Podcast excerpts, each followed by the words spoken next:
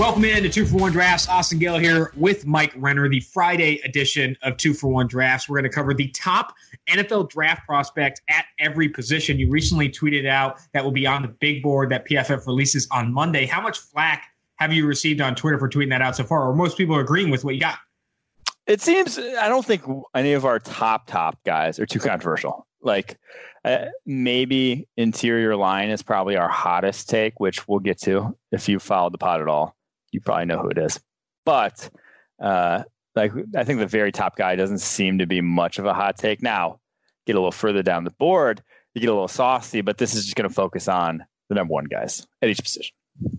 Gotcha. All right. Well, we'll do that. We also got interviews. I sat down with Kristian Fulton, LSU cornerback, Antoine Winfield Jr. of Minnesota, and Alex Highsmith, the edge defender from Charlotte. I'll say this Antoine Winfield Jr. is a super smart dude. It was great to talk to him. He's a very energetic guy. Talked about the influence his dad has had on him, his instincts, how those have developed. Kristian Fulton, a little bit short and sweet. It was hard to get him to open up a bit, but something that I found interesting. You'll hear this later. But he said at practice, Nobody talks more trash than LSU's defensive backs, but in games, no one talks trash to us because we're the best in college football. And I thought that was very interesting. He, t- he keeps it close to the vest unless he's with you know the, the LSU guys. And go ahead. Did he tell you which one the re- real DBU is? Are they the real he DBU? He did not. Texas? I didn't ask because I felt like it was a leading question.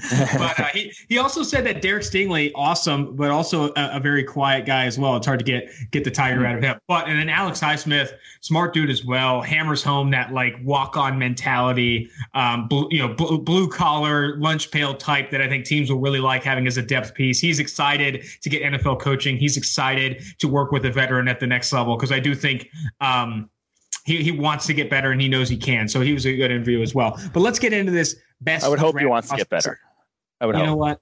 Renner, I hate you. So I do. I honestly do. But he wants to decrease prospect. his skills over the course of this offseason. What's interesting what? about this prospect is he actually wants to get better in the NFL, which I found very interesting. Can't wait for you guys to listen to that interview. Um, I suck. Anyway, moving forward to uh, best draft best draft prospects at every position, starting with the quarterback position. It's universal. PFF has Joe Burrow number one overall. We're going to walk through who Daniel Jeremiah, the NFL Network analyst, has, and also Dane Brugler, the athletic uh, analyst, has, who just recently released his draft guide, The Beast, which is fantastic. PFF raves about raves about its draft guide. Go grab Dane's too. Support him because that thing is awesome. Subscribe to the Athletic to get access to that. We're actually going to have him on the show to talk about that next week. So stay tuned. But friends between PFF, friends of the pod, between PFF, Daniel Jeremiah, and Dane Brugler, everyone is on the Joe Burrow hype train, and I couldn't agree more. Yeah. I mean, if you don't have Joe Burrow at the top, if you created a ranking, watch all college football, watch all these quarterbacks, and you put any other quarterback at the top, you don't. I question if you know what the hell you're looking at. I question if you know football. Like there, there is no reason whatsoever to put anyone else yes, there are legitimate concerns. Yes, there are legitimate criticisms. I'm fine with that. I am not fine with saying that at this moment in time, knowing what we know, you would put any other quarterback at number one. I just, you can't. Yeah, I mean it's it's everything. You know, I, I can't even you know the argument that like he only has one year of significant success. I feel like we make that excuse about every top quarterback in every draft. It's like, oh man, you've only seen him really do it for one year. It's like, yeah, like that's how it usually works. Kyler Murray. Quarterbacks. I mean, yeah. Kyler Murray. You talk. I mean, Baker Mayfield was a bit of an outlier, but Dwayne Haskins one year, but had significant success at Ohio State. Like these guys normally have like one year where they really send it, and Joe Burrow really did send it. He was one of the most accurate quarterbacks PFF has ever seen in the college era, dating back to when we first started grading college players in 2014. I mean, there are not. He was the, the the yeah. most accurate, especially on those throws 10 plus air yards down the football field. I like what he can do outside of structure, even though that's maybe not as predictive or as valuable as clean pocket play. But what he does under pressure, what he does outside of structure is also fantastic. I, I really do like Joe Burrow. I, I, don't even think we have to talk about it much more. well, and you always bring up he's accurate on 10 plus yards and whatever, but under 10 plus yards, he was also the most accurate. Like we talked about the downfield stuff because that's usually what matters the most. He was also the most accurate just anywhere you wanted to slice it. Yeah. And we yeah. talked with, uh, gosh, what's his name? TJ Houshmandzadeh, who's training with him and some other wide receivers or was before maybe the quarantine hit. Uh, and he said the quarterbacks that were there and training with him are all like, how how is this guy so accurate? Like no one can. He is on a different level than either any even guys who are playing and training to be in the NFL. And yeah, I mean, t- the way TJ Houshmandzadeh described him to us was like, man, this guy's just insane. Like, like he just had no similar to where we are right now in the pre-draft process. There's just we're out of adjectives on how to describe just how accurate Joe Burrow is, how good he is throwing the yeah. football. Number one player, number one player in this class, number one quarterback in this class, hands down. Let's go yeah, to the running back. oh, I was just gonna go say ahead. I dropped quarterback superlatives, and I've been dropping like superlatives throughout the week, which is like you know biggest arm most accurate, and he won. I think so. He won most accurate. He won best deep ball. He won most fun to watch, and he won one more. Like he was, he was like the superlative for like if you're looking for the best at certain things in this class, pretty much everything, uh, he brings it to the table. All right, we're going to jump to running back here. There's a little bit more differing opinions at the running back position. Right now, PFF has D'Andre Swift, the, Gian, the, the Georgia running back, at number one uh, at that position. Daniel Jeremiah is on that side with us. He also has D'Andre Swift there. But Dane Brugler, J.K. Dobbins, who, who's had – comps to Ray Rice at times, which I think is a good comp for him. But I think it's an interesting running back class. I wouldn't say a particularly great one because I mean we've talked about this before. The difference between D'Andre Swift, who's probably going to go, I mean, very well could go in the first round, which would be absurd. But the difference between D'Andre Swift, who will go probably in rounds one or two, and like a guy like Clyde Edwards-Helaire or Antonio Gibson of Memphis, like is not that significant. And for that reason, it's just hard to value. Even our favorite running back in this class is a round one pick. Yeah, there's so actually, I, I, disagree that it's not a great class. I think there are about seven guys you can win with out the gate. Like I think there's seven legit guys that are talented, uh, and they are obviously D'Andre Swift, Jonathan Taylor, J.K. Dobbins, Cam Akers, Zach Moss, and then I'd even throw uh, Antonio Gibson in there. And then there's one guy I'm forgetting who I'm an idiot for forgetting. Um, am I forgetting someone? Or am I just I an idiot know. know? I think you let might me, just be an idiot. well, let me tell you, there are seven guys that I think you can win with at the top of this class. And that's why we keep saying don't draft one round one because you're going to get one of those seven most likely in round three or round four. So, but I do think D'Andre Swift, what he brings to the table in the passing game, is very valuable. I, the Dobbins take is interesting to me, though, that Brugler has because I, am not sure I've seen anyone else be like J.K. Dobbins running back one. Like there's J.K. Dobbins seems like a guy that everyone kind of universally likes, but no one's ready to call and put a pin in and be like, he is the best guy in this draft class. I certainly am not, but uh, that one's an interesting take to me because I just think D'Andre Swift does a lot of similar things, but it's just more explosive in the pass game. I'm going to counter that you disagree with this running back running back class being good because you can win with seven, and that you could probably win with 15, 20 because it it just I mean they, the positions very similar. I mean you're just getting replaceable value across the board. I mean until you get into like the AJ Dillons of the world, like I feel like you're still going to be getting a plus athlete at this position. Like Raymond Calais is a guy that deep down draft boards I think can offer value, like similar like Raheem Mostert, and then he has good track speed and stuff like that. This running back class is good, but like it's bad because they're all good and they're all kind of I don't know. It's an interesting discussion. I, Bring it. I don't think though that down the board there are there's a lot of great talent in terms of like uh you know like the last year we saw we said who is your Boise State boy like that you would Alexander love. Mattison. Alexander yeah. Mattison. Like day three guys. There are a number of day three guys who are like, yo, you grab this guy on day three, very close to what you're getting in, you know, round two with uh, the Penn State guy who, God, I cannot think of a name right now. Miles Sanders, you Miles Sanders. piece of shit. I know where they all went to school. I know where they went in the NFL. I just don't remember their names. But uh, we were saying, you know, that group is where you want to be taken from, the later group. This one, I think you want the top group because I think the guys later on, the Michael Perines of the world, the DeeJay Dallases, Darrynton Evans, and Anthony McFarlands, I don't think they're close to this top group. Like that top yeah. group. You just named four of my least favorite running backs in this class. and all. Um, so I do. I don't think, know. I just always advise against going after the top at this running back group.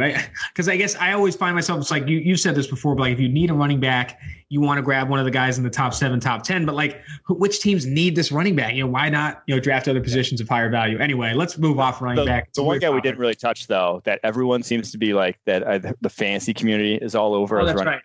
Jonathan Taylor, who we just, I, I don't I don't see the dynamic space player there. I get that his testing was off the charts, and like when he's in the open field, he is fast. But like one on one, guy in the hole, I, I, just don't think he wins that matchup enough for me to, or one on one guy, you know, in the flat. To me, he just doesn't win that matchup enough. That I'm, yeah, that I'm going to get on board with him as running back one. D'Andre Swift wins that matchup. Like Zach Moss wins that matchup, even though he's not particularly fast. Clyde Edwards-Helaire wins that matchup Jonathan Taylor, I feel really good about his projection. You know, running NFL running concepts. I just don't think he's dynamic enough to covet, you know, above other, these guys on the board. There are definitely guys that are better one on one with a guy in the hole. I would say that for sure. Uh, moving to that was your position. specialty. You're still in. tight end position. Let's jump there. Uh, PFF high on Hunter Bryant the Washington tight end. He's the number one tight end right now. DJ has Cole Kmet, the Notre Dame tight end, and Dane Brugler, Adam Trautman of Dayton. I think what that speaks to is just how bad this tight end class is. Because I mean, all three of those guys are you know, near repl- I mean, I, again, it just your pick your pick who you want at that position. It's more like scheme fit, what you want to do at the tight end position, what role do you want him to play? Because like all of them, I don't think we have a single tight end higher than 65 on PFF's board, and I think for that reason, you're going to see differing opinions on who you take first.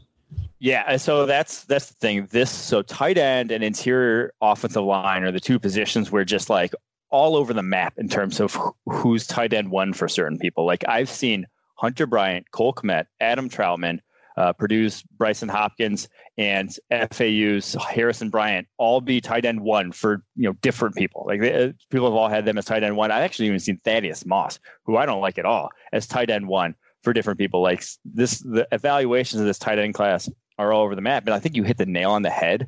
It's because there's none of these guys really go above and beyond the call of duty at the position. Like none of them really tick a lot of the boxes. So all of them have like massive, massive deficiencies. For us, like our top guy, Hunter Bryant, I mean, it's kind of like tight end in name only. He's looks more like a wide receiver, and then he didn't test like a wide receiver, which is kind of like that scary dynamic that oh, you don't want that guy. Uh, like that might not translate to the NFL. Trautman, level of competition, not very fast in a straight line, ran the four eights. Cole Kmet, the dude does not run routes that aren't like in a straight line. The, the so I watching him, Cole Kmet Notre Dame, I was never like, oh man, Cole Kmet, like he's making plays out there. And then he gets this draft type, and we've talked about this before. But then I, the number that I point to, that I will point to on draft day, and continually point to about Cole Kmet, that scares the hell out of me, is that his yards per route run over the course of his career against man coverage is 0.78 which means he is not beating My man God. coverage. He is not like he was not beating. How many snaps is that? How many snaps? That was well. That was over 200 in his career. Oh, really? Oh, wow. That's, man, that was not a small sample size. Yeah, I went back and looked. It was not insignificant there for looking, him. So specifically with tight ends and slot receivers, looking at their you know their advanced stats and production against man is so important because those two positions play a ton against off zone and trying to find spaces in zone, which aren't always reflective on how well can you get open. More so like what you can do after the catch and those things. But very interesting stuff there. And I think we talk about the tight end position being lower on, in terms of positional value. I don't think we brought up enough though that like tight ends rarely pan out early in their careers as well. So like I think I find it funny when you see teams like need to t- draft a tight end on day one, day two. It's like, are you serious? Like how often do tight ends in their you know first set, set first or second years in their career mm-hmm. really produce at a high level? It just does not happen, especially not with this tight end class. And that's why I didn't hate on the Falcons. Everyone was kind of roasting the Falcons for trading a second rounder for uh, another guy whose name escaped me. Yeah, Hayden Hurst. There we go. So trading a second rounder for him. Now, now some of that was obviously skewed by the DeAndre Hopkins going for a similar pick, but like I couldn't hate on it because you're getting a tight end who's like year three is your prime when you should be entering your prime as tight end. Like that's when everything should be. And he's already what 38, 39 years old. Yeah, so he's like already in his late twenties. That's his prime. uh, and like he's already you, you like skip those years that tight end like takes a little bit to develop and takes a little bit to uh, you know uh, acclimate to the NFL. So there are some teams though that fully understand that. There are some teams that fully understand like, hey, taking tight ends early compared to like like bringing in in free agency like veteran tight ends like Jared Cook, Greg Olsen, Marcedes yeah. Lewis, like these guys. Like there are teams that are like, hey, like if we want help at tight end, you're going to need to go either trade one or bring one in in free agency if you actually want production next year. Because like rookie tight ends just rarely, rarely ever pan out into being really productive players early in their careers.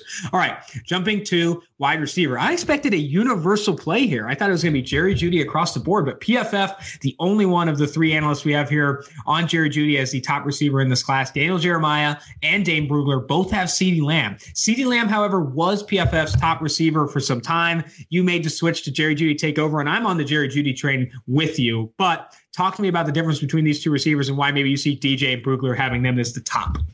Yeah, so I think the physical aspect of of Jeudy versus Lamb. Like Lamb is more physically imposing. He's a little stronger of a player that you feel safer about when translating to the NFL that that's going to work out.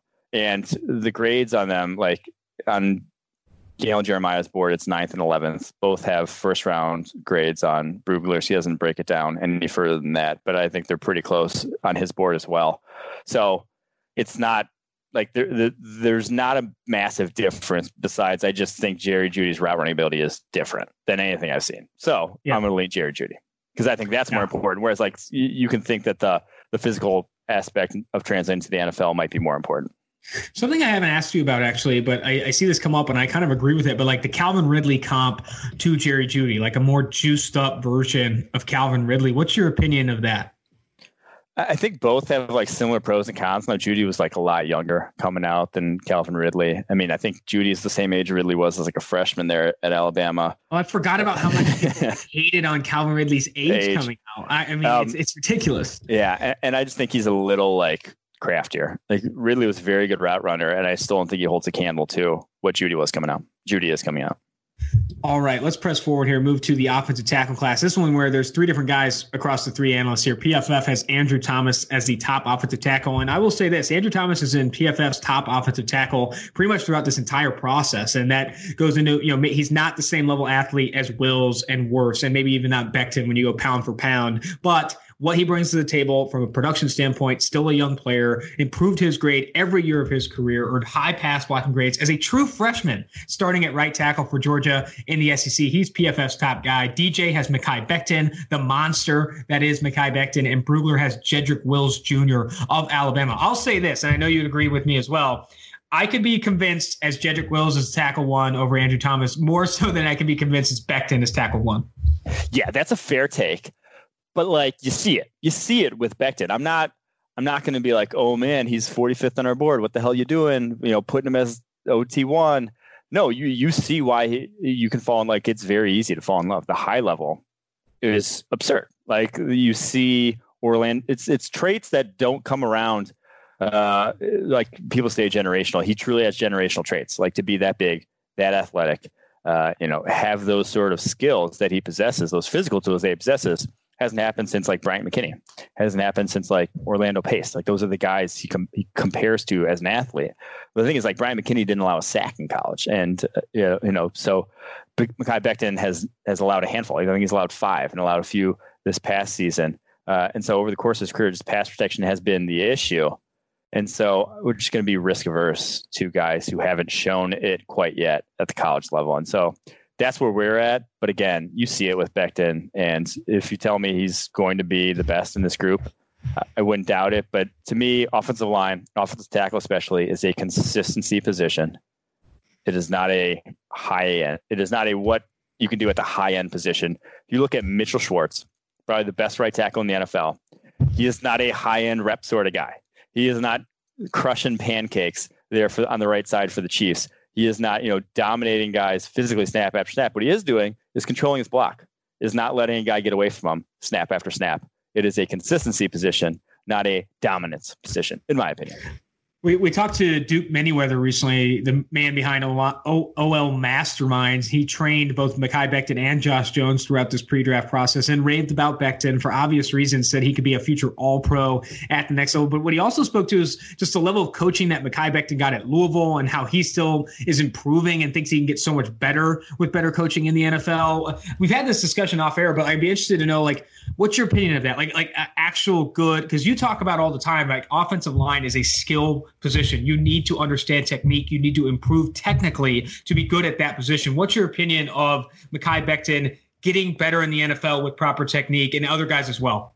Yeah, so that's what you want to hear. Like from a prospect, you want to hear not just he needs he wants to get better, like you said at the top here. That like he's putting it he's he not just wants to that he's putting it in and that he's doing mm-hmm. it and that once he got better coaching this past season he looked like a different player and, and that like yeah. his grade vastly improved uh, in our system. So that's all very good, and that's there's just still like a ways to go from there. And mm-hmm. you know, like it, there's still just he he got that good coaching, finally took to it. He's gotten a lot better, but he's still got so much further to go to be there than a guy like Andrew Thomas, than a guy like yeah.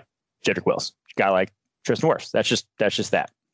I, I, will say this too, and I've mentioned this before. In addition to wanting to get better at the next level, which I can understand sounds moronic because every player should, I also bring up sometimes about players that do have like freakish tools, like Mekhi Becton, Jedrick Wills, Wirfs, like uh, that but have the capacity or the ability to get better from like between the ears standpoint, like smart enough to take feedback, smart enough to implement mm-hmm. feedback and work on getting better. Because you'll talk to guys that are toolsy prospects that need to improve at the next level, but maybe they don't have the wit or the you know the the mental processing to like get that much better in the NFL. Like I roast you, those dumbass college prospects. Not off. not not yeah. roasting anyone specifically. I'm not name dropping, but you can talk to prospects that need to improve significantly, but maybe have been a ton of God given talent but don't have that mental capacity or like that discipline, maturity, whatever it may be, to actually get better at the next level. I bring up like Damon Arnette, for example, as a guy where Cris Carter flat out told him, You're not ready for the NFL. You need to grow up. You need to treat it like a business decision. It's those guys that maybe have all these tools are just freaks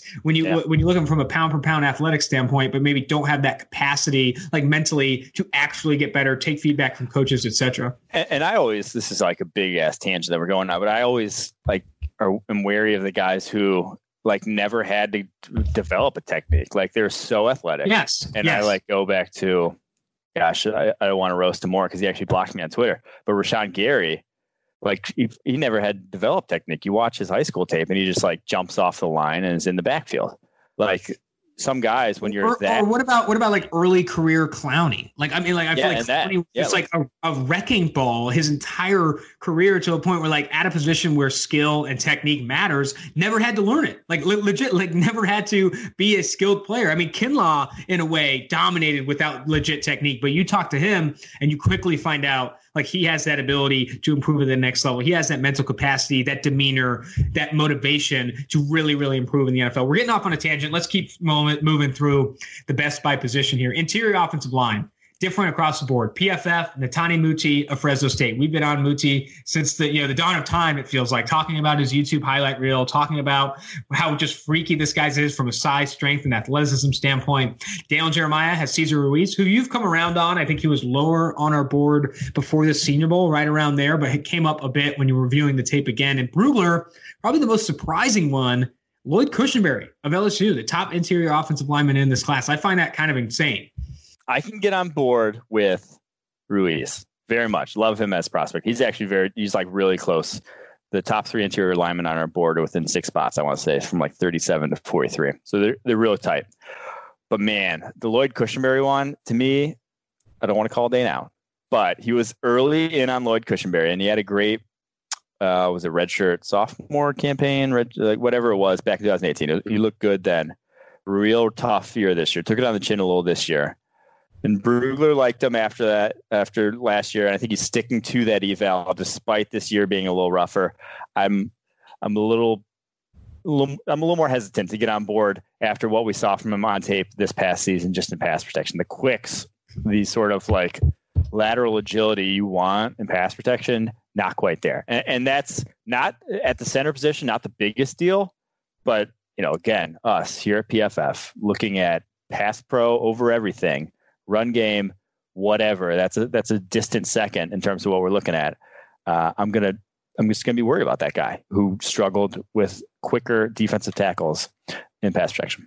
Yeah, right now on PFF's board, the final board being released on Monday, um, Damien Lewis is higher on our board than Lloyd Cushenberry, the other the yeah. other LSU interior offensive lineman, a guy I really fell in love with at the Senior Bowl, both through talking to him and also just watching this dude work in one on ones. I mean, this guy is a monster in the middle, phone booth type that will maybe struggle to move laterally, but like you're not going through this kid, just simply not. All right, moving to defensive interior. This is where I think you're sticking your neck out there a little bit. I mean, all of PFF really is. I mean, we had the call recently with Steve, myself myself and a couple other analysts were ready to move Javon Kinlaw, the South Carolina defensive tackle, up the board to the top defensive tackle in this class, while Daniel Jeremiah and Dane Brugler and probably everyone else has Derrick Brown as the top defensive tackle.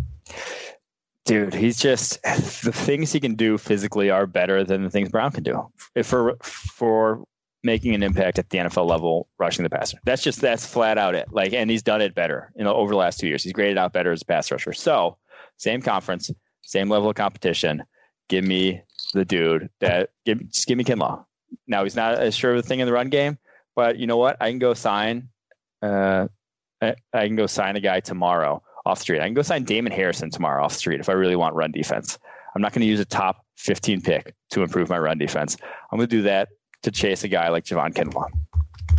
Yeah, I'm, I mean, I'm with you there, man. And also, like bringing up, you know, like the replaceability of run defense. Like I understand, like after talking to you, really, and, and learning more about like getting big dudes that can two gap and like Michael Pierce, Brandon Williams, Damon Harrison, Derrick Brown types that can really anchor a defense in the run really helps off ball linebackers can allow you to be more creative on the back end of your defense. Like that has value. Does it have more value though than a guy that can do like what Chris Jones does on passing plays in terms of creating pressure and creating havoc up front? I'd argue no. And I think that's a big reason why Javon Kinlaw had a Derrick Brown here. All right, these next three positions are all the same. Like everyone's got the same guy. And I don't think there's a lot of argument. Let's speed through these. And I think a better question for these three guys would be compare them to previous draft classes. Talk about them in ranks with other draft classes, like where you really see these players over the past four or five years, starting with edge defender Chase Young. Every analyst, Dale Jeremiah, Brugler, PFF, hopefully everyone else, Chase Young, number one edge defender in this class.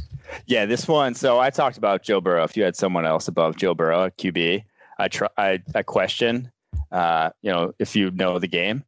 If you have anyone else about Chase Young at the edge, I question like your sanity. I question if like you if you know what's going on in real life right now. If you can like if you're not legally blind.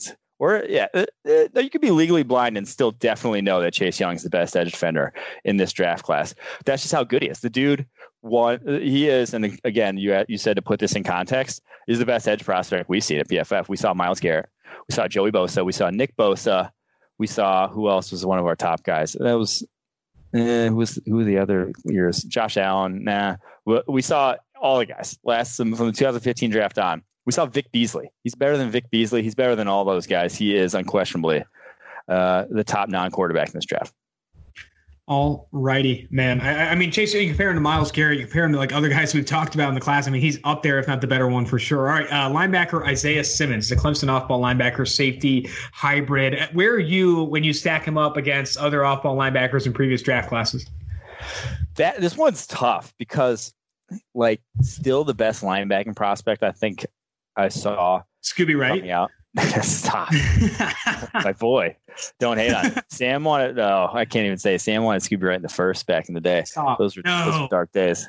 But, Alongside Myles Garrett and Mark Herzlich, or not Myles Garrett, Miles Burris and Mark Herzlich, or what are Bob, we talking? Bobby Slowik had to talk him off the ledge. He's like, dude, this guy's not going to play down. Um, what was I going to say that? Oh, back to linebacker prospects. The guy who's the best, and again, for some reason, I can't think of any names right now today. Freaking horrible. Tragedy.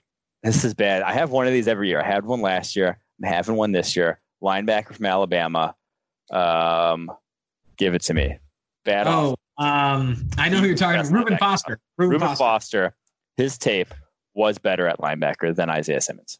Isaiah Simmons a freak. Reuben Foster was Definitely awesome. a better athlete. Reuben Foster. Who was the off-ball linebacker who played for Alabama before Reuben Foster and like got drafted before? Who was that? Was that C.J. Mosley? Probably was. Reggie, Reggie Ragland was right before. Oh, okay. But like I remember like people were hyping up Reggie Ragland, then you turn on yeah. his tape and see Reuben Foster. I think he was wearing number 10 in Alabama. Like, who is this guy? Because this guy's blowing it up.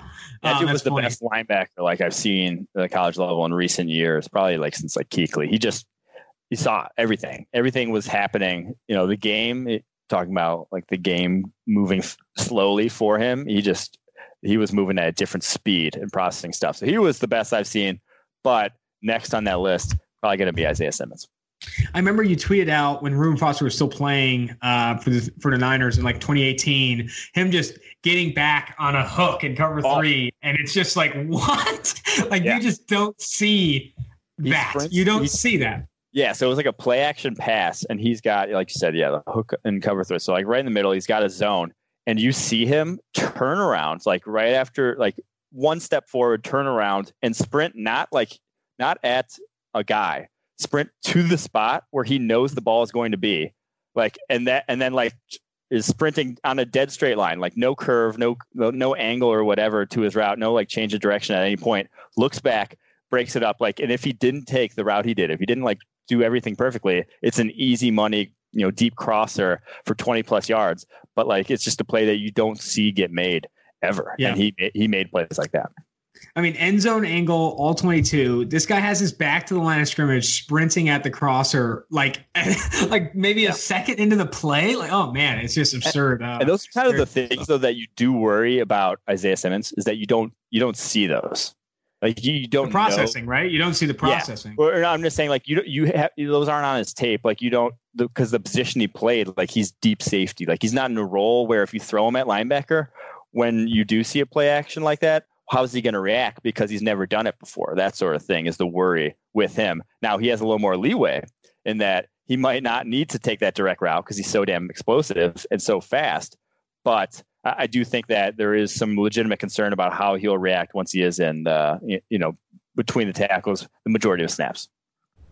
All righty, let's jump to cornerback. Everyone, Dane Brugler, Daniel Jeremiah, and also I would say a lot of analysts as well. Jeffrey Okudah, the Ohio State cornerback, is the top cornerback in this class, a top five, top 10 type of player in this class. I went back and watched more of his tape because I wanted to watch Jalen Reagor in 2018 against him. And like, dude, this guy was so good at a young age, technically, like processing and understanding route developments and those things. Like he got thrown to the dogs when I think it was Sheffield who was getting kind of burned by Reagor. He comes in like just how he, you know, how he positions himself and like understanding alignment and assignment. And then you find out he's built in a lab to play the position, athletic, all the size, all the length. Like. I don't know.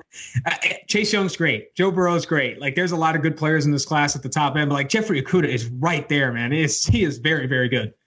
Yeah, that's the thing that I, I think has almost been, I don't want to say lost because people have said it, but like Okudah at the cornerback position is very is a lot closer to, you know, as a prospect that to Chase Young as, as uh, you know being elite and almost can't miss in that regard because of his physical tools because of what we've seen from already on the field then a lot of people have like led on. Like everyone's like saying oh it's Chase Young no brainer I think it's a little bit more of a nuanced sort of debate between those two with how just how good both of them are yeah, I don't think enough has been said about, you know, and Sam Monson has said it a bit. I've seen others have the take as well about Jeffrey Okudah ahead of Chase Young when you're valuing coverage versus pass rush, when you're looking at like how he can impact the game. But like, I, there is definitely a conversation to be had because he is that that good. All right, last one here, and we actually have differing opinions here. PFF on Grant Delpit. I remember you texted me, I want to say like a little over a month ago. I think we were still hanging out at bars and things. You said, I don't think we're high enough on Grant Delpit. I know the missed tackles are a problem. I think we, we've been talking about Grant Delpit's missed tackles since 2018, but you said we're not high enough on him because of the splash plays he can make in coverage, the instincts, the processing, the range on the back end. And he's our top safety in the class, while Daniel Jeremiah and Brugler have Xavier McKinney, the safety, uh, um, the Alabama safety.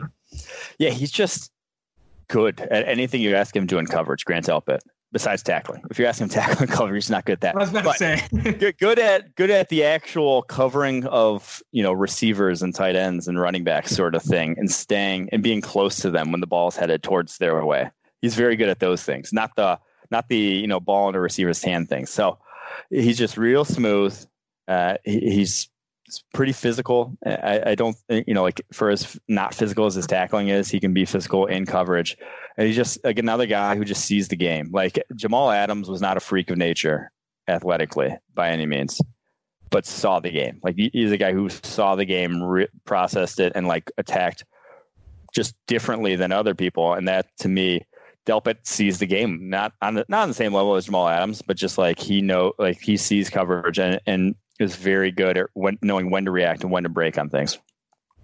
Yeah, I mean, we I talked to Betts a little bit. For those who don't know, Betts on Twitter were uh, talking God. to him a little bit about Xavier McKinney, and because he sends out it's like an inside joke you can't bring up like outside of Twitter him. But yeah, know. I know. I feel like it is true. I feel like that is true. But anyway, I've been talking to him a little bit about Xavier McKinney and what they, some of the content he's been putting out, like on like how he processes and those things. I think that has a ton of value at the safety position. I mean, talked to Ashtyn Davis recently, and like just guys that really understand like route recognition that stuff. I think at the safety position, maybe more than others, is super important because if you are going to make those plays on the football, there's a, a there's a bait element to it. There's an understanding what's happening before it happens. Element to it because you're at the safety position, especially if you're playing deep safety.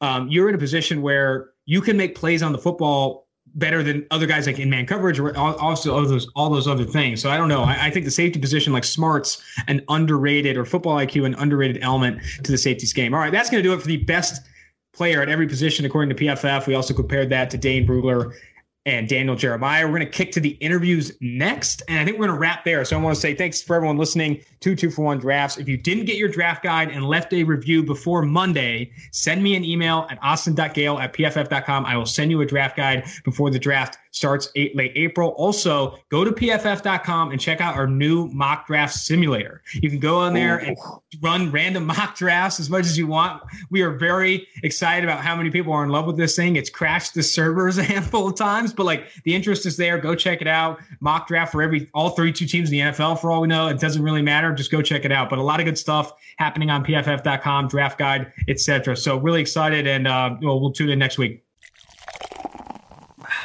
Joining the Two for One Drafts podcast is former Minnesota safety Antoine Winfield Jr. Antoine, it's great to have you on. Appreciate you. Thank you. Thanks. I'm excited to be here. Well, we talked a little bit before you know you joined the podcast. I want to talk about you know how this situation is currently affecting you. Obviously, with COVID nineteen, you're not able to travel like you expected, meet these teams in person like you expected. How has this process been? How different has it been? What are some of the pros, cons of this Zoom, FaceTime environment that we're in right now? Yeah, it's definitely been way different. Um, what we were supposed to do, we're supposed to have a lot of, you know, face to face interactions. I'm supposed to be traveling, meeting different teams, DMs in person. But um, since uh, the coronavirus, we're not able to do that. And yeah. so it's just been a lot of FaceTime interviews um, through Zoom or phone call interviews. So that's pretty much been the only difference. Yeah. And with those FaceTime interviews, I talked to some other prospects. They're saying, I mean, it's maybe a little bit easier to be prepared, like when they're asking you like kind of football questions. But like I talked to, um, Ashtyn Davis, the Cal safety, and he said, you know, like I'm already super prepared. Like my football IQ is some of the best or whatever. He's like, I don't need that extra help, whatever it may be. It's interesting. Well, let's get back to your game a little bit. Kind of try and move past coronavirus right now. I'm sure it's on top of everyone's mind. And um, but right. move past that and talk specifically about your game. You battled a ton of injuries at Minnesota. I, I guess I really want to hear where are you right now from a health standpoint. How how tough was that? At Minnesota battling those injuries and, and, just give me your experience with those injuries and where you are right now in the recovery and those things. Yeah, as far as my health right now, I'm 100% good mm-hmm. to go. Um, so starting off uh, my sophomore year, I ended up hurting my hamstring, and that's right when the new redshirt rule had come out, where um, you could play like the first four games and then redshirt the rest of the season. So I got hurt right in time, so I was able to get that year back. Um, and then the, final, the following year, I ended up tearing a ligament in my foot called the Lisfranc ligament and um, I had to miss the remainder of that year, which I also got another red shirt for. Mm-hmm. So that's why I'm a red shirt sophomore. I was classified as one when I was a senior. Um, but you know, going through that process, it was tough. You know, whenever you get injured, it's always tough. But you know, I didn't look at it in any negative light. Mm-hmm. Um, I was always pretty much positive throughout um, the entire process, and I kind of directed my energy towards coaching up um, the younger players as versus just being by myself. I was coaching them up, pretty much letting them know uh, the things that they that they need to do to become better. Gotcha. So, and you received you received clean medical checks at the combine, right? Or do you have to do more of those now? Oh, no, was good. Nice. Medical checks were all good. Always good. That's always good. Um, I also want to talk about. I think elephant in the room. I'm sure you get this gets brought up a ton when, when you go on these interviews, but is your dad and, and the influence he's had on your game. And I think you know what stands out really is, is, you're really, really good tackler, tackle a lot like your dad, and you have these instincts that you've been learning the game since a young age and really understand football. I guess, and I know you've answered this question a ton, I'm sure, but what influence has he had on you? And what do you think for him, what has he done for you the most? What has he made you better at the most?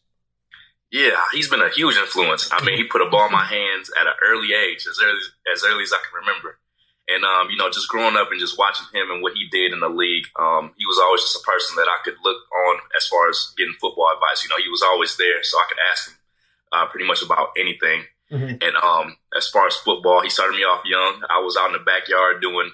Uh, I was backpedaling at a young age, doing footwork at a young age, and he's always been there along the way, just helping me get better in any area that I needed help in.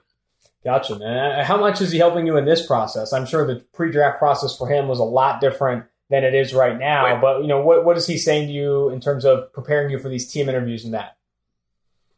Yeah, as far as interviews, just to be myself. You know, mm-hmm. um, you know, I'm unique. Just to be myself and uh, try not to be like anybody else. And as far as right now, the only thing we can really do is just do uh, home workouts and um, you know just and FaceTime interviews and things yeah. like that. So it's not really too much I can do right now. Uh, let, us get back a little bit to your game here. I think obviously what stands out with you is the tackling ability and it's the instincts. And a, a play that comes to mind, I think it's against Fresno State, or it's a red team. I feel like I don't I don't look at the teams when I'm watching the tape, but it, I think it's Fresno State overtime yep. interception. They interview right after the game, and, and yep. hearing you break down the coverage and what you saw and how you reacted to the play, like that stands out to me. When I'm you know, my co-host Mike Renner jokes with me saying, "You love guys that watch the tape and really understand the game." It's like, yeah, I do, and I think that has a ton of value in the NFL. Like really understanding coverages, you know, route recognition, pre-snap play recognition, that kind of stuff has a ton of importance what goes into that? How do you become instinctual? How do you see the play before it's happening? I'm interested to know like your process and getting better and becoming so instinctual like you are. Yeah, it's know, it's just through practice and film study. You know, studying what our opponents do. Um, you know, it only gives you the upper hand, and when you're going against them and being out on the field, you can pick up things faster. And um, as far as that play right there, um, I remember like early on in the game, I remember feeling stressed because I was in cover two to my side, and I mm-hmm. remember feeling stressed because they sent like uh, two verticals to stress me out as yep. the uh, half defender. And um, I knew that they were going to come back to it because one of the plays it was open, and so that's kind of how the instincts come in, um, where you just got to remember plays. You can't just um, forget what happened. You got to remember, and you always got to have your thinking cap on because you know the offenses are going to come keep coming back to the same things that are working. So yeah, it's a lot to just just practice. I want to bring up another specific game as well, the, the Penn State game. I mean, you had a fantastic yeah. game in that one. I think multiple interceptions, uh, a handful of which showing off range and those instincts again. Were you just, you know, you, was it just a good day for Antoine Winfield that day or what? Because I feel like he really balled out there and really showed up. Went against KJ Hamler, one of the better receiver prospects in this class. Talk to me about that game. Obviously, you had been pretty happy coming out of that one. Oh yeah, that was that was a fun game right there. I'll remember that game for the rest of my life. Um, had a great day that day. Yeah. Um, yeah, no, it was just exciting just to be able to make um, uh, some plays that day to help us get that win. You know, I had uh, two interceptions that game, and I can really credit that to film study. That's yeah. just knowing what they do, um, knowing who their targets are going to, knowing who they like to pass to, how their quarterback moves, and how he throws the ball. So I credit that just to uh, a lot of film study. Now let's get back to film study a bit. You know, in a given game week, how much film are you watching? And when you are watching film, what are you looking for? Is it tells like pre-snap tells in formation, alignment, and, and personnel, or is it more like specific player opposition scouting, looking at what a specific player you'll be going against does. I'm interested to know like what you're actually looking at and how much film is important in a given game week. Yeah, mainly I look at um, formations and uh, personnel based on what their uh, receivers do or how their quarterback moves. So um, if I know that they have a, a solid re- receiver and he's getting 70% of the targets, I'm in that post, I'm going to be leaning towards him because I know the ball's going to him 70% of the time in different formations. So I'm looking at the whole uh, overall concept of how their offense runs. And then um, after I figure out like what com- concepts they use, like the passing concepts and route concepts, I'm just looking at individual uh, players and seeing how they're running their routes. And that's kind of how you uh, I'll prepare throughout the week um, as far as watching film. Going to shift gears a bit. Uh, you went out, went against some great receivers in the Big Ten in your time in Minnesota, but I would say one of the better ones on your football team, and Tyler Johnson. He's the guy that was the highest graded receiver in college football for PFF this yeah. past year, but does not receive the same love from others. Like Tyler Johnson in this draft class does not get the same praise that, in our opinion, he deserves. I'd be interested to know your opinion of Tyler Johnson's game, what you think he brings to the next level, but also your opinion of him as a teammate, because I think I've seen and heard from you know some analysts and stuff that he doesn't get this you know the, the recognition maybe or gets maybe yeah. negative reviews from teammates. I, am interested to know from a teammate perspective what Tyler Johnson brings to the table and also his skill set man, Tyler is a playmaker, mm-hmm. and he he showed this coming in because we came in together, and um, man, just going up against him pretty much every day in practice. Uh, he's a dude. Um, what he brings to the next level is he's just a, a great playmaker, great receiver. He has great hands, uh, great routes. Um, he's a smart player, and he's just a he's just a dude. And mm-hmm. I was kind of confused because I did like somebody else told me that he was getting like negative reviews, and I'm I don't understand why because uh, he's a guy and he's overall a great dude and a leader on our team. So yeah. I was kind of confused when people were saying that, but he's a dude. I was also confused. I talked to him recently. He was on the podcast as well, and I, I said, "Man, what, what, do you see?" And he said he didn't pay attention to that stuff. But I kind of pressed a little bit and said, "But you got it. What do you, what do you really think when people say that? They say they don't know me and that kind of stuff." So I, am I'm, I'm with you there. Yeah. I, am blown away by some yeah, of the negative too. feedback he receives. It's interesting. I want to look ahead a little bit to Minnesota Golden Gopher fans. They got some good returning players as well. Tanner Morgan, Rashod Bateman. Speak to those players and what they bring to Minnesota this upcoming year. Yeah, um, you know, Minnesota is on the rise right now. You know, coming off this year, I believe our program is going to keep elevating and getting better and better. Mm-hmm. And um, especially the more uh, recruits, the better recruits we're bringing in, um, it's just going to elevate the game. But then you got uh, Tanner Morgan coming back Uh, he's a great player. Going up against him every day in practice, you know, we always bickered back and forth when we were practicing. But um, he's a, he's a great player, and then you got some offensive weapons. You got Rashod Bateman, you got Mo coming back. Um, the offense is going to be exciting this year. Same with the defense. I'm really excited to see what they do uh, next year. There you go, man. You speak about, you know, you talk about bickering a bit. What is trash? Where does trash talk land in your game? Do you use that? I know I talk to a ton of defensive backs, and every time I expect a guy to say, you know, I talk a lot of trash or whatever it is, they always say, ah, sometimes. Like, I need to, where's my guy? Where's my dog in this class that's going to come out and just rip receivers to pieces every play? Where are you at with trash talk? Yeah, man. You know, it's funny because a lot of people, um, so they refer to me as Antoine when I'm off the field and then Tweez when I'm on the field. I guess. wait, wait, what, what was that?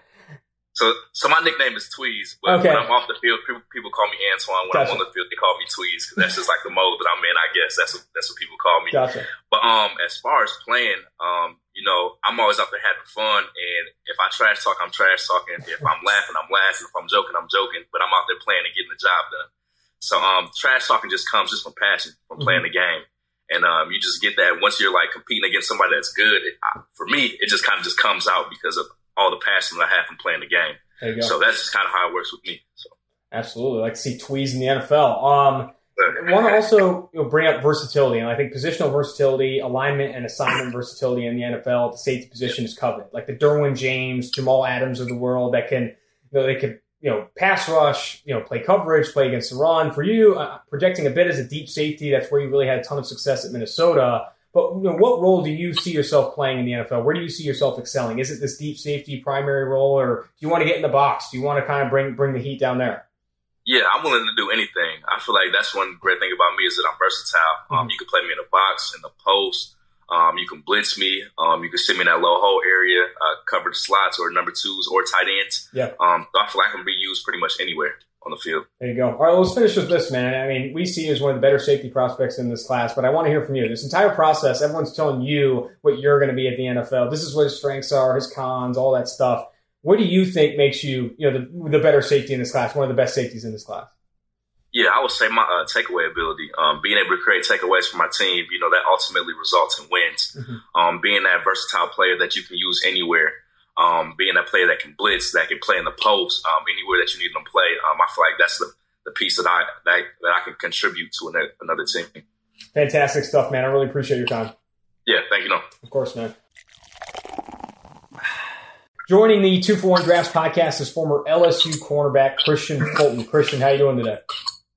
Nah, I'm doing great. Man. You know, can't complain. You know, just trying to take it day by day with the process. Yeah, and with that process, I know with coronavirus right now, it's making things difficult to meet with these teams, talk with these teams, doing a lot of FaceTime and Zoom calls. I'm sure. How has that process been? What have you learned from that, and what some of the pain points been? Uh, it's been it's been fun, you know. Uh, you know, just trying to you know make it as um, uh, in in home like you know as far as you know going to the facility like as possible. You know, uh, just being able to talk ball with them uh, and just getting to know each other better. So it's been it's been fun so far. You know, uh, you know, actually talking to these teams. You know, uh, you know, you watch, you look at them on TV, and then you actually have you know just a regular phone conversation with them. It's pretty, it's pretty cool. Yeah, man, for sure. What what is some of the feedback they've given you in these interviews, whether it's at the combine or in these interviews, in terms of what they like about your game, where they see you playing in the NFL, and, and, and all that? Um, I mean, I think they really, you know, like my overall game. You know, uh, a lot of them see me, you know, playing outside or inside. You know, uh, multiple teams ask me about that. Mm-hmm. So, um, yeah, they like my game, like you said. Um, and, you know, just um, pointing out, you know, little things, you know, that I, I, can work on giving me pointers. You know, helping me out. Though uh, if I don't go to that specific team, you know, they're still, you know, always looking to help out. You know, on my game, and uh, you know, I, I accept that you know, something in the NFL right now that's really coveted at the cornerback position is scheme versatility, being able to play at the line of scrimmage, away from the line of scrimmage, man, zone. Do you see that as a, as a big, you know, skill set of yours or something that kind of like makes you, you know, puts you ahead of these guys in, the, in this cornerback group? Do you think you have that scheme versatility in the NFL? Uh, yes, sir. Uh, definitely. You know, um, it's something that I, have been doing my whole life. You know, uh, playing multiple multiple positions. You know, besides college. Uh, and you know, I didn't really get to show my versatility, you know, in college, you know, because um, you, know, you following, you know, the number one receiver or the best guy. So you just got to do what you're asked to do. But um, definitely, you know, making it uh, my point, get my point across. You know that I can do whatever you know they need me to do. Because um, you know I played nickel my whole freshman year, mm-hmm. so that could get inside, you know, and make plays there. Who are some of the tougher receivers you faced in your time at LSU? I mean, playing in the SEC, you go against some of the comp- competition in college football. Who are some names that come to mind that, that really gave you fits?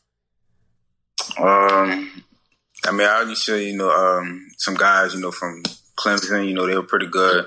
Uh, you know, Van Jefferson from Florida, he's good. Um, also, you know, um, there's a lot of receivers. They had a nice receiver at Utah State also uh, it you know, just like you said, it's every week. It's week in, week out with me. So, um, you know, those guys, you know, definitely, you know, stood out. What about Ja'Marr Chase? I'm sure you put him up there on the list as well. Oh yeah, definitely. Um, I mean, his his play speaks for itself on Saturdays, you know. But it's fun, you know, going against Ja'Marr. Uh, we've been making each other better since you know we were almost ten years old. So it's been fun, you know, competing with him every day. Uh, he definitely gets me better, you know, for sure.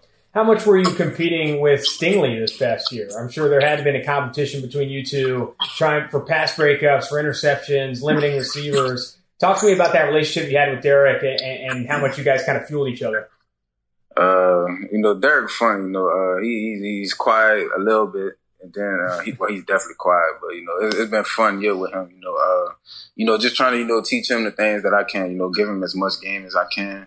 Uh, even though um, his game speaks for itself, he had it already coming in in college. Uh, you know, it's definitely you know competitions going on with us uh, throughout the year. It was fun. He got the interception.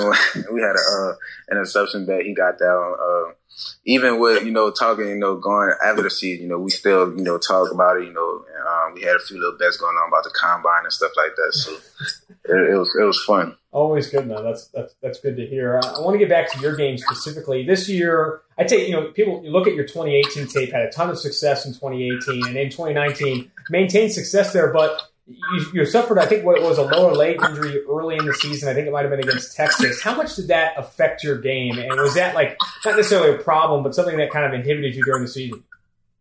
Uh, definitely. You know, um, I mean, well, I don't really bring it up or speak on it, but I mean, I was like literally hurt the whole year. Um, I, I, I had had an injury in camp, so I missed most of camp. And when I did come back to camp, I had another ankle injury that came up. So, um, I mean, it was just something, you know, that I had to deal with mentally, you know, and, um, you know, no regrets, you know, I had to play through those things. But, um, I mean, it's part of the game, you know, this is what I signed up for. You know, you, might be hurt, but you still can go out there and play. And that's what I did this year, you know, um, gave it my best, you know, but that's, that's my main thing, you know, this off season, you know, it's something I definitely learned, you know, take care of your body for sure. What, what were the, what was the injury in camp? And were they both ankle injuries or what, what were the injuries? Um, just uh, had a little hamstring pull. Mm-hmm. Um, you know, sat out a few, few a week or two, then came back, and then that's when I had another ankle injury. And you know, I was playing through that, and then I had re-injured again during Texas. Mm-hmm. So it was just a, just a year of just nagging injuries. Yeah. So I definitely think you know it, it, hindered my performance, you know, a bit. That's something you're just gonna have to play with, I guess. Sometimes the NFL is fighting through that for sure. Yes, no um, doubt you know, I think this entire process, you, you, have analysts and teams saying what they like about your game, what they don't. I'd love to hear from you what you think makes you a difference maker in this class at the cornerback position. What makes you the best cornerback in this class? Um, definitely feel I can go, you know, and play against any receiver. Um, you see the list that I've gone against. You can go from speed guys to uh, big guys, you know, to physical guys, uh, guys who can get in and out their breaks. Uh, just going against them, you know, and competing at a high level. Um, I mean, I don't feel like you know everybody gets a chance to do that week in and week out. Um, and the film speaks for itself. Um, like I said, me personally, I know what I can do on the football field, uh, and that's being able to you know, show versatility, uh, coming going into the next level. You know, that's going to be my uh, main thing. Um, and you know, a lot of guys, you know, talk about maybe the interception production. Well, um, I mean, when you're in man, most of the time, you know, those don't really come too quite easy, mm-hmm. know they throwing it maybe twice or three times a game. So um, I mean, it's all good though. You know, uh, I feel like uh, the tape speaks for itself. You know, I always feel like there's more work to be done though, for sure. How much in a given game week are you watching film? Is and what does like film? How does film play a role in your preparation? Are you watching the receiver you're going to go against, the offense as a whole? I'm interested to know like what you look for on film when you're preparing each for each week. Um, both. I would say both. You know, definitely watching receiver. You know, just re- watching releases. That's um, very huge for me and part of my game. I feel like uh, if I win that part, you know, early in the route, uh, I'll be in great position uh, nine times out of ten. So that's big for me. Uh, then you want to watch, you know, just have first, second down, third down, red zone, uh, where they like to take shots at on the field. All that's helpful for me, you know, uh, and that's going to be big at the next level. You know, just trying to uh, always stay ahead of the office, um, uh, office coordinator. You know, that's that's definitely helpful in my game for sure. How about what about uh, talking trash? I feel like I've talked to a bunch of defensive backs in this class, and I, I get some guys who kind of talk trash or stay away from it. Antoine Winfield the Minnesota safety. He was just recently on the pod and loves to talk trash. I mean, but where are you with talking trash receivers? Um. All right, so I'm gonna tell you this. In practice, we talk the most trash. They never want. They never wanted to mic us up so we could, you know, show a little one on ones and stuff like that. So we definitely talk trash. But as far as on Saturdays, you know, not many people come in talking trash to to any of us really, mm-hmm. uh, especially at receiver. But if uh, if it's definitely a guy, you know, coming, you know, come in want to make a uh, impact, you know, talking trash, I'm definitely gonna talk talk it. But for, if, if he don't come at me, then you know, I'm just chilling, you know, doing what I gotta do. Makes sense, man. Well, I really appreciate your time and thanks for coming on the podcast. Oh yes, sir. No, thank you. Joining the Two for One Drafts podcast is former Charlotte edge defender Alex Highsmith. I appreciate you coming on the podcast, Alex. How you doing? Good. Thank you for having me, Austin. I'm seeing some things with like you, you, you know, players talking to coaches through Zoom and Skype and all these video interviews. What's that process been like for you? Has that been a challenge? Has it been something you kind of look forward to? I'm interested to know, like, with this new pre-draft process amid the COVID 19 pandemic, how you're being affected and what that process has looked like for you we know it's definitely different, you know, but it's it's also been you know good as well. You know, it's been uh, cool. You know, we have technology. You know, um, just the ability to be able to FaceTime and do these Zoom calls. So you know, it's it's been cool. Been talking um, with with a good amount of teams so far. So you know, I'm just excited. You know, it's crazy. We're uh, two weeks away now, so I'm just excited. You know, to see where I end up. You know, it's just I'm still doing whatever I can. You know, to stay in shape and do whatever I can. You know, to stay on my grind, keep working on my craft, and just really um get ahead during this time. You know, I don't want this to be a time where you know I um, where I, you know get behind. I want to be time where I get ahead, get ahead. So um, just it's been it's been a good time. You know, just like I said, the all the all the calls have been going well with with all the coaches and uh, teams that I've been talking to. Great, man. And walk me through a little bit of what they ask you. You know, what what are they what are they talking to you about? You know, what feedback do they give you about your game? What do they ask you about strengths, weaknesses? I'd be interested to know like what exactly they're looking to get from an information standpoint from you on these calls. Gotcha. So some teams, um, some teams that I haven't talked with as much, you know, they'll still they kind of um, they'll kind of talk, um, just like ask, ask me personal questions and stuff like that. You know, questions about me, you know, my time in Charlotte, you know, um, about my playing time in Charlotte, and just you know about my background and stuff like that. And we'll we'll, we'll watch a little. We'll watch a little um, film and stuff like that, or go over their defensive scheme. And then a good amount of coaches, you know, we've uh, kind of broke down my film, you know, see things that I've done good, see things that I can work on, and stuff like that. So it's kind of been a mix of both. It just really getting to know me more, and just you know diving into um, into the game more. And just some teams, like I said, have also uh, talked about their scheme as well. So I've really enjoyed them all. I think you know going to the NFL, a lot of people talk about you know how much better you can get technically, adding pass rush moves, adding different things at the NFL level. Is that something that you look forward to? And do you think that you know you just, you haven't even scratched the ceiling in terms of what you can do and how much better you can get with NFL coaching and these guys you know at your side? Oh, for sure. You know, I feel like I can get better. You know, every single day. You know, there's no there'll never be a day where I can't get better. Um, I'll never be perfect at anything. So, so you're gonna strive to get better and better. And that's why you know I hope I do go to a team. You know, who's got some uh, some veteran guys, you know, have had a lot of experience in the league that I can really, you know, um, you know, uh, go under and just really um, learn a lot from. You know, I, I feel like I'll, I'll, definitely be a sponge. You know, I want to just absorb all the information that they tell me and just um, learn from them. So I'm definitely um, definitely learn, uh, looking forward to adding more moves to my arsenal. You know, because you know, guys in the NFL are bigger. They're faster, stronger, more athletic. So I just really got to um, do whatever I can to just uh, fine tune my techniques and just really come up with more ways to to beat guys in the NFL. But I'm excited for it, and so you know I can't wait to um, you know keep keep uh, improving my game. You, you, had some great coaching this past season. It helped you finish, you know, finish sacks more. I, I know you. They brought on a coach recently at Charlotte that really helped you along the way. Can you speak to the influence he had on you and the relationship you had? Uh, I think it was Coach West. Am I correct there? Yep, yep. So really, Coach West. Coach Healy brought in uh, Coach West, Marcus West from Minnesota. Um, he was with uh, that's where he came this from this past year, but he was with he was with Coach Healy at Chattanooga and Austin Peay before, and so they've had a great relationship. So he brought him in, you know, just thankful that he did, you know.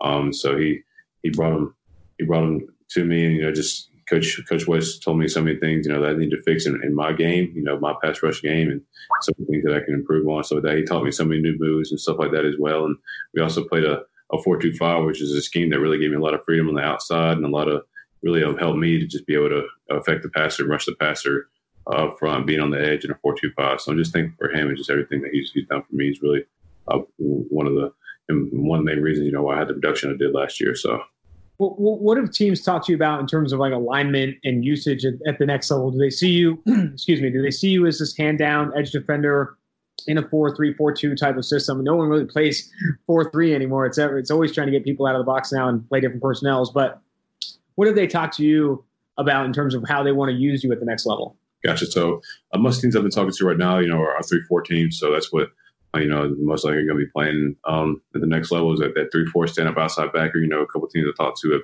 uh, they run a four three, but you know, I feel like either position I'll be good at. But you know, I'm three four, and I, I feel like it really uh, suits my size to be a stand up guy to be able to set the edge and rush the passer, drop into coverage if I need to as well. So I feel like I'm, i can do both. You know, I'm very versatile, and that's what I want uh, teams to know about me. So you know, I'm, I'm excited, you know, see where I go. But you know, like I said, uh, most teams I've been talking to, you know, have me like a, will have me like a three four outside backer. Uh huh. And, and, so going back to a little bit at your time at Charlotte, walk me through what you do in a given game week to prepare for an opponent for a team. You know, how much film are you watching? What specifically are you looking for on film? Is that team opponent? or Is it opponent scouting? Team team offense scouting? I would be interested to know like what you look for in a given game week to get better and, and prepare for games.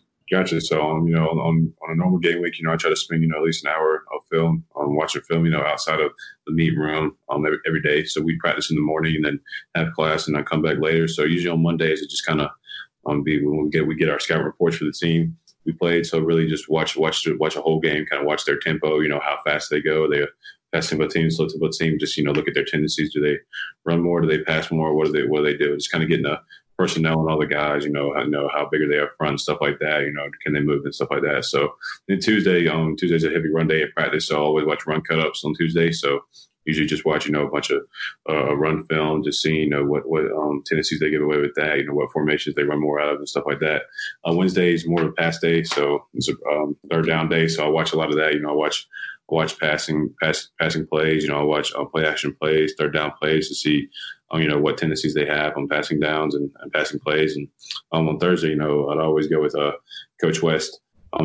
And me and him would always, you know, break down the tackles. We'd always uh, uh, just strictly watch the tackles. You know, watch how they watch, you know, how their sets are. You know, are they a spot setter? Are they a, are they a vertical setter? They got low hands, high hands. You know, they they violent with their punch. You know, what what what what moves can I use to take advantage of them? So really, I come into the game every game with a plan um, you know, certain moves for this tackle and certain moves for that tackle. So um, just really getting a plan before that. Then Friday, just kind of you know wrap it all up in, in the hotel the night before and just kind of um, just really uh, kind of look look more on things that I missed early in the week and things that I want to um, nail down. So just really kind of getting those final cheat codes to be able to um, you know make as many plays as I can. Yeah, absolutely. And I think I want to get more into like the plan, even pre-snap. I've talked to other pass rushers. They say you have to have a pre-snap plan in place. You know what you're going to attack with from a first move, what you're going to counter with. What's going through your head pre-snap? Are you thinking about those plans? Do you have a move in mind? I'd be interested to know, you know, what where you are there. Yeah, definitely do. You know, um, you know, sometimes you know we have different stunts or games that where you know I go inside or use inside moves stuff like that. But you know, if it's just regular passing down and I'm I'm working the edge, you know, I definitely have a, a move move that I want to use. Um, I want to have a plan going into it. You know, because if you don't, you're just not going to throw anything. It's not going to look too good. So I try to have a, plan and a counter as well. Um, so I know if I don't, if I don't win with the first move, that I can win with the second. So it really is all about having a plan and having a great get off. Um, so probably two of the most important things. All right, I want to finish up with this one. Talk about talk to me about what you're bringing to the NFL at the next level. I think this entire process, you have people telling you, you know, telling you what you are, your strengths, your weaknesses. I'd love to hear what you bring to the NFL. What makes you a different defender in this class? Um, you know, to, for me, to a team, you know, to a locker room, you know, um, I feel like you know I'm bringing, I'm bringing, bringing, I'm bringing a culture builder. You know, that's what I feel like I am. You know, I'm a culture builder, and you know, I'm someone who, um, you know, just really uplifts the culture. You know, who's who'll do whatever he can to, uh, to help a team help a team win games. You know, me being a walk on, I've always had that walk on mentality and that, that extra chip on my shoulder. So you know, um, that's really what um, separates me from a lot of guys in this class. You know, that I have an edge they don't. Um, that aspect of my work ethic. You know, just the way that I um, do everything in my life. You know, I do, try to do everything with uh, uh, passion, enthusiasm, uh, energy, and positivity. You know, Coach Healy preached on that a lot last year. He actually came up with a new hashtag um, for, for, for Charlotte football that has those four things in it. But you know, just really um, bringing bringing a passion and enthusiasm to to to a, to a locker room, to a team. You know that um, I feel like a lot of guys. Uh, I feel like I have better than a lot of guys in this draft class. You know, on the field, just you know, someone who's gonna uh, go balls to the wall every play. Just you know, uh, have that knack to get to the ball and just do whatever he can. You know, whether it's setting the edge or just um, really someone who uh, can really get after the passer and rush the passer. So I'm excited to um, you know rush the passer in the NFL. You know, I just can't, I can't wait for it. Great man. Well, I really appreciate your time and I wish you the best of luck moving forward. Of course. Thank you, Austin.